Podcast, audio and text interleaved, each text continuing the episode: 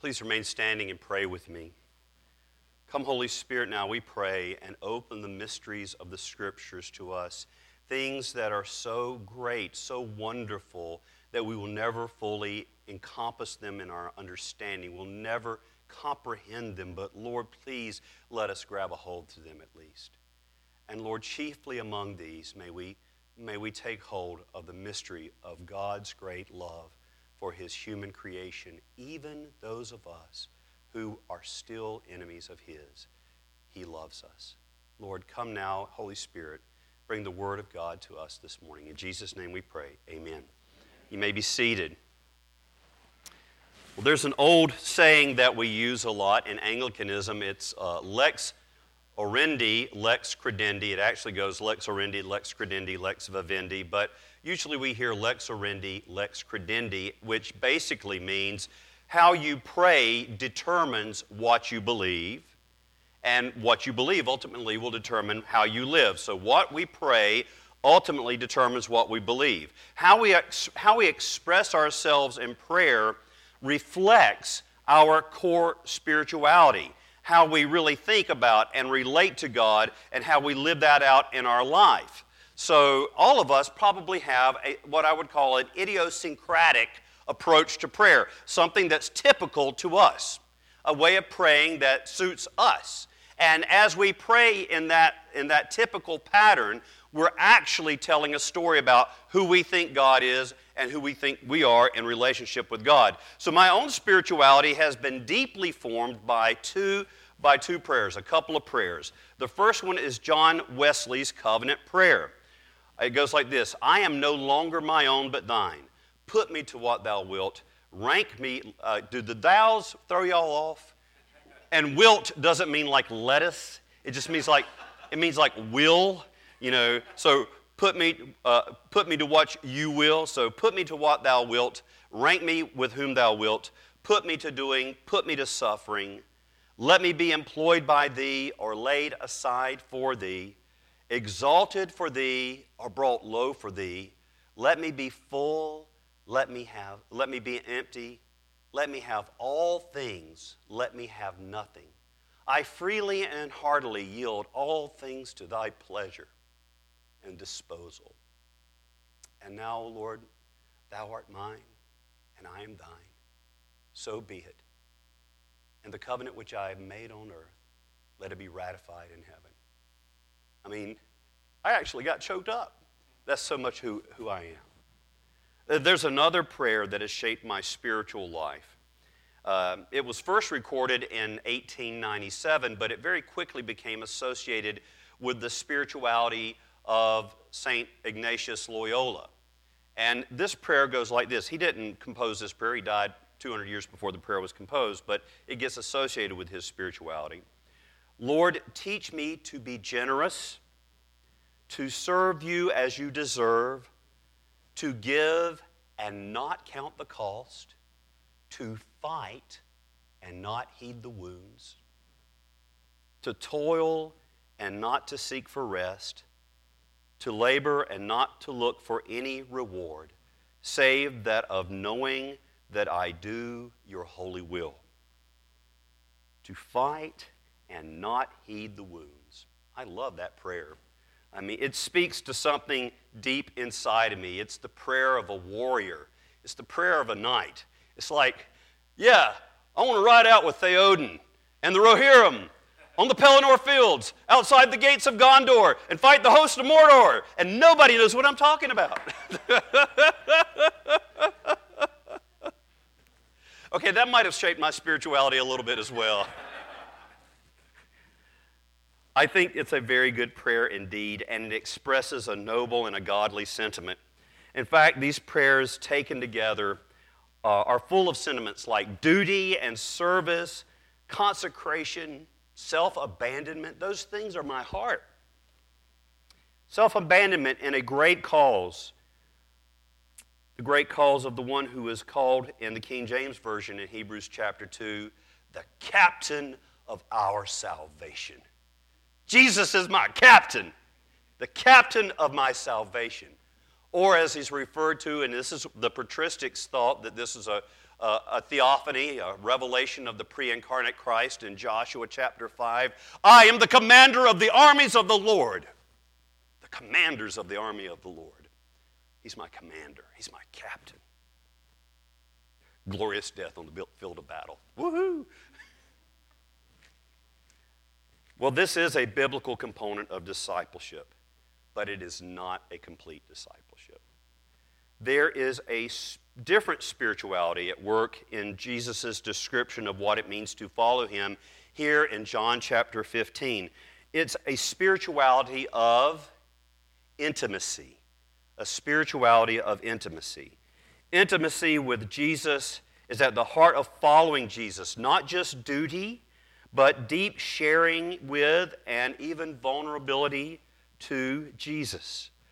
So, what we read this morning, the setting for that passage is Jesus' farewell discourse in the Gospel of John. It actually begins in John 13. His farewell discourse with his disciples in the upper room. This is the night when he washes the disciples' feet. He has just washed the disciples' feet, and Judas Iscariot, Iscariot has gone out to betray him, and it was night. And Jesus is now preparing his disciples that remain around the table in fellowship with him for his upcoming suffering and death, and even for, his, eh, for the future events of the resurrection and his ascension.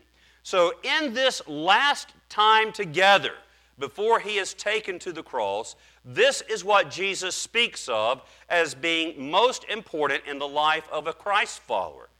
And here we hear, listen to what it says again, just remember what it says again in the passage that we heard Chris read this morning. In that passage, Jesus mentions love nine times. Yes, there is a lot about keeping his commandments, but every one of those times where he refers to keeping his commandments, it is always related to abiding in intimate love with Jesus. Jesus mentions his love for us, his, his Father's love for him and for us, and the love we are to have with one another nine times in eight short verses.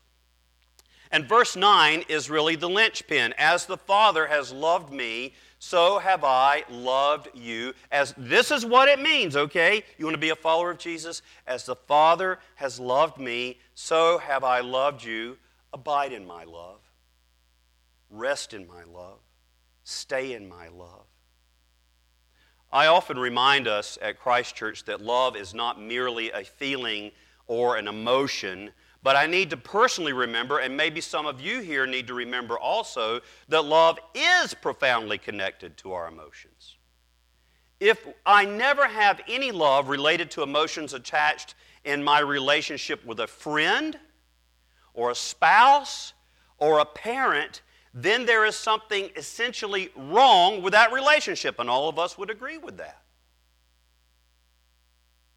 The same is true of my relationship with Jesus. If it is emotionally sterile, frigid, devoid of genuine affection for Jesus Christ, then that is a sign that my discipleship is broken.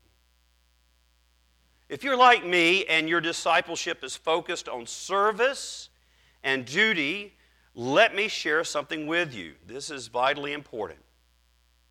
If you're a very service oriented person, okay, some of us here are, that's where, that's where you feel closest to Jesus.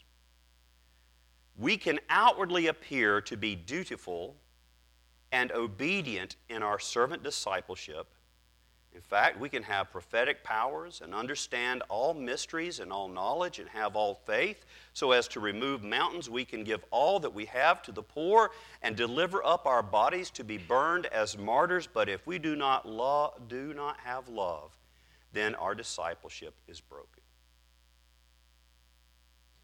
So if well, so we can be all about those sentiments like the ones I love to fight and not heed the wounds and toil and not seek for rest. But inwardly, inwardly, even though we can outwardly be expressing that and even inwardly be feeling that, we can still be in a place, listen, of very pious rebellion against God. Pious rebellion against God. I mean, I'm doing all the stuff.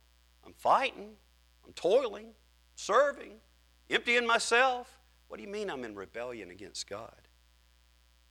We can do our duty, but we can carefully treasure and curate a catalog of resentments and disappointments, of unanswered prayers, of service that goes unnoticed and unrewarded. And before you know it, we have composed a narrative, a story in which God is a very mean and petty deity indeed. That's what Jesus rebukes in the church of Eph- in Ephesus in Revelation chapter 2. He tells that wonderfully hardworking, I love these guys. If I was in one of the seven churches of Revelation, I would have, I, like, Ephesus, I'm going there, man. Man, they, they can't put up with Nicolaitans. I don't even know what a Nicolaitan is, but I like that they can't put up with them. Jesus says to them, I know your works. I know your works, your toil, your patient endurance, and how you cannot bear with those who are evil, but have tested those who call themselves apostles and are not, and have found them false. Ooh, good doctrine. I know you are enduring patiently and bearing up for my name's sake, and you have not grown weary. That's right, we're diligent. But I have this against you. You have abandoned your first love. Remember, therefore, from whence you have fallen. Repent, repent, and do the works you did at first. If not, I will come to you and remove your lampstand from its place unless you repent. Beloved, here's what Jesus wants for us. He wants to give us he wants to give us a new vocabulary, a new list of words to describe discipleship that don't just sound like toil and fighting and laboring and emptying ourselves. He doesn't just want us to be good soldiers. Jesus wants to be filled with his joy. That's a word for you joy. Does your discipleship have any joy in it? That's what Jesus wants for you. These things I have spoken to you. Okay, here's why I'm talking to you, y'all. That my joy may be in you. Okay, so the joy that is within the Son of God my joy may be in you, and that your joy may be complete, or your joy may be full. Jesus wants you to be full of joy. Another friend of mine, um, I'll, I'll, mention his name. name. First name is David. He uh, was recently speaking with a woman who had been coming to him. She was. Um, in her prime of her, her career. She's a professor at a well known university in one of these little university towns here in North Carolina. Uh, she'd been a lifelong atheist and a Buddhist. You can be both, that's right. Uh, and she had been captivated, though, by this person of Jesus, and she had begun to read the Gospels after reading a, a, a novel that was about Christian. It was not a Christian book, but it, it, it kind of told the story of redemption in a very sweet way. And so she came to him and she said she was fascinated with Jesus. And she said, Listen, I don't need to know about self emptying. Buddhism taught me all about self emptying. I need to know how to be full.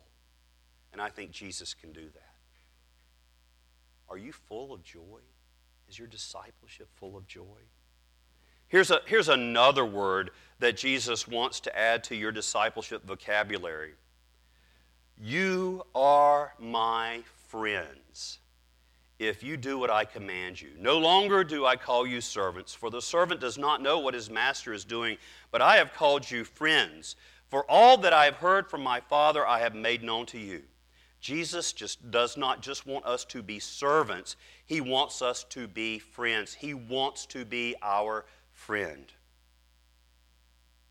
I don't often do this, but you can handle it. Jesus, what a friend for sinners. Jesus, lover of my soul. Friends may fail me, foes assail me. He, my Savior, makes me whole. Hallelujah, what a Savior. Hallelujah, what a friend. Saving, helping, keeping, loving. He is with me to the end. Hallelujah. What a friend. A boss doesn't have to tell his employees what he is doing in his business. A commander doesn't have to report to his privates to let them know the plan of battle. They just need to know what they need to know in a compartmentalized way. But a friend shares their heart with you. A friend takes you into their confidence. Jesus shares his heart with his friends. A friend wants to spend time with you just because that friend loves you. Jesus wants to be with you. Is Jesus in your discipleship? Is he your boss only? Or is he your friend? Hallelujah, what a Savior. Hallelujah, what a friend. Titus 3, verses 4 and 5 says, But when the kindness and love of God our Savior appeared, he saved us. Because, not because, not because of the righteous things we had done, but because of his mercy. You know, here's a word I want, I want to add to your spiritual journey as well. A word for your discipleship. How about this one? How about chosen? Chosen. You did not choose me, but I chose you. You did not choose me, but I chose you. Jesus picked us out. Uh, Elizabeth went, uh, our youngest daughter went to South Carolina to a farm a few days ago, a few weeks ago now, actually. Um, there was um, some working dogs that had a litter of puppies that were Great Pyrenees. These weren't me- mediocre Pyrenees, these were Great Pyrenees. And so she went and she, she looked, and they, the mom and daddy dog were so great, and they were real working dogs, and these just a pile. It was like being attacked by a horde of mashed potatoes when the puppies ran up, you know, and, uh, and it's, it's like, you know, attacked by Q-tips or whatever. And uh, she, uh, but she looked at those puppies, and she looked at those puppies, and she, she picked one out. She chose one, brought it home. Are you not worth more than many puppies?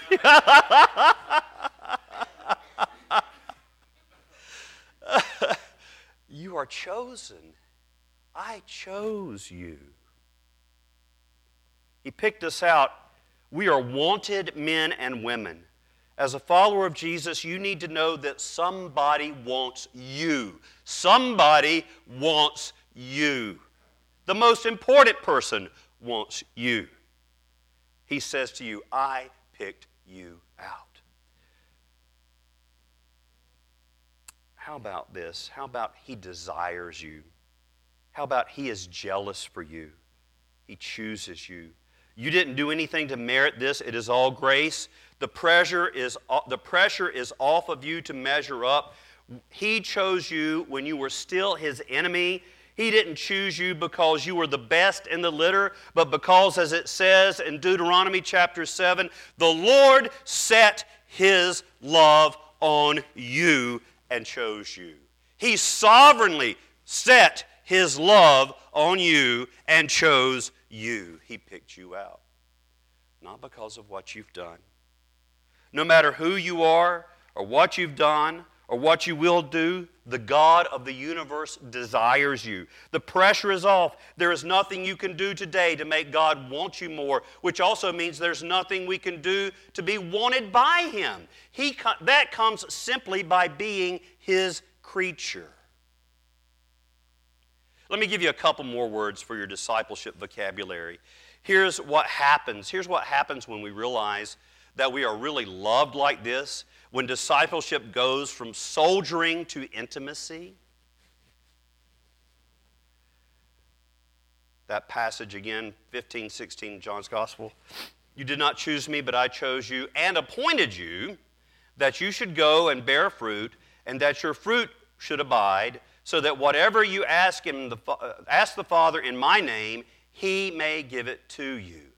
Listen to this. I appointed you that you should go and bear fruit and that your fruit should abide. Here's the word. Ready? Fruitful. What kind of fruit? Well, in the context of John's gospel, I don't think it can be narrowed down to a list of fruit like the fruit of the Spirit in Galatians love, joy, peace, patience, kindness, goodness, gentleness, faithfulness, self control. All right. No, I think in John's gospel, fruit just means life. After all, fruit is where new life comes from. Fruit tree drops fruit into your soil. After a while, that seed that's in that fruit just grows a new tree. Fruit always represents new life, fertility, fecundity. Fruit is the opposite of death. If our discipleship becomes all duty and all being a good soldier, then it loses life. But when we are intimate with Jesus, we become the source of God's life in the world. Because His life is in us and it cannot be contained, we become the life of the world for the world. John 10 10 Jesus says, I have come that they may have life and that they may have it more abundantly. That's discipleship, abundant life. And that life leads to one last word that emerges from this passage, a word for our discipleship vocabulary. That word is give. Not that we are the ones giving, but it is God giving to us. It says, so that whatever, he says, Jesus says, so that whatever you ask my fa- ask the Father in my name, he may give it to you. When we are living in intimacy, we ask and the Father gives. We don't earn it, we ask. Bounty and generosity and gift giving flow naturally from love. And that is what following Jesus ultimately is all about. Abide in my love. You abide in His love. And God's generosity is just a natural part of living. Prayers are answered, life does pour out, new beginnings start. Do you know and believe the love that God has for you? We heard a verse in 1 John 4. Uh, 1 John 4 16, Lisa read this morning. So listen to what John writes to his church. So we have come to know and believe, we have come to know and believe the love God has for us. Do you, you might not you might know it. Do you believe it? The love God has for you? Is that even in the realm of possibility for you this morning? God is love, and whoever abides in love abides in God, and God abides in him. Now, I'm, I throw that out there, and if you're like me, I'm sorry, I, I have to know, all right, thank you very much. How do I abide in his love?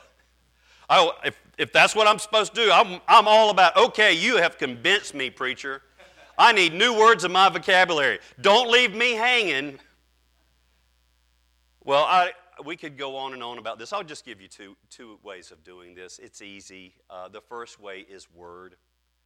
Right back before the passage in John where we started in uh, John chapter 15, verse 7, Jesus says, Abide in me. If, my, if, if you abide in me and my words abide in you, Ask what you wish, and it will be done for you. How do we abide? We abide through His words. Where are His words? If I could only find some place where I could find His words. Excuse me. Wait, Tom Boast is here.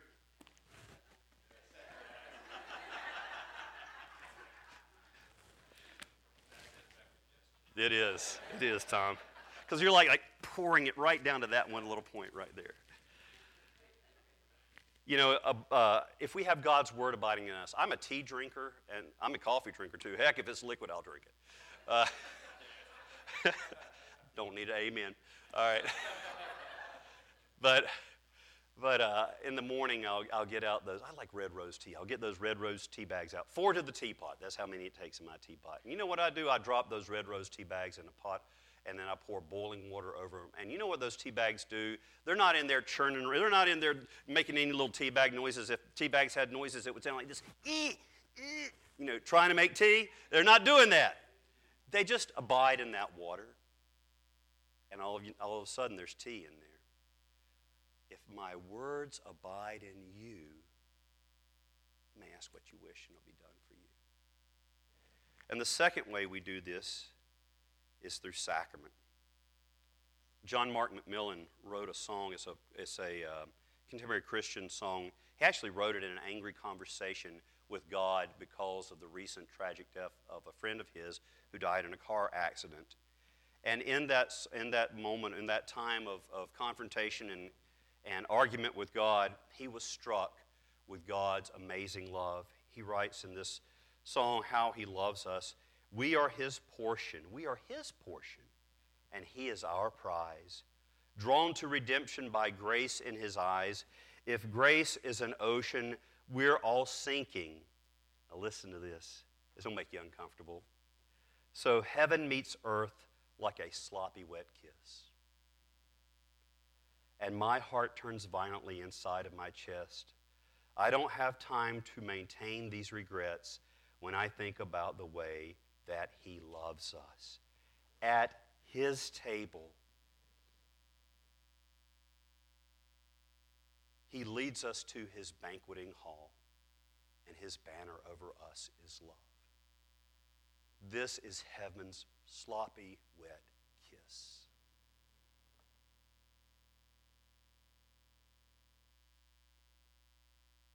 If you have a child, even if you've ever been a child, Ron, were you a child? See, it could happen to anybody. When you go to bed at night, you have a little ritual at home, probably, but one of the things that's part of that ritual is somebody's going to hug you and somebody's going to kiss you. I sure hope they did. You just needed it every night. You couldn't go to sleep without it. It was a part of your routine. It's what kept you knowing that you were in love. Right here, it's the kiss, it's the routine that we can't live without. That we can't go to bed without, we can't go off to school without, we can't go off to work without. This holy meal is a table of love. And here our Savior says, I love you. I desire you. I have set a table of abundance for you. Now I want you to think about it through that tiny little sip of wine and that itty bitty little styrofoam wafer. it's like, it's like the funnel that heaven's abundance flows through into your life. I have set a table of intimacy for you. Come and feast with me. Come and feast on me. In the name of the Father, and of the Son, and of the Holy Spirit. Amen. I invite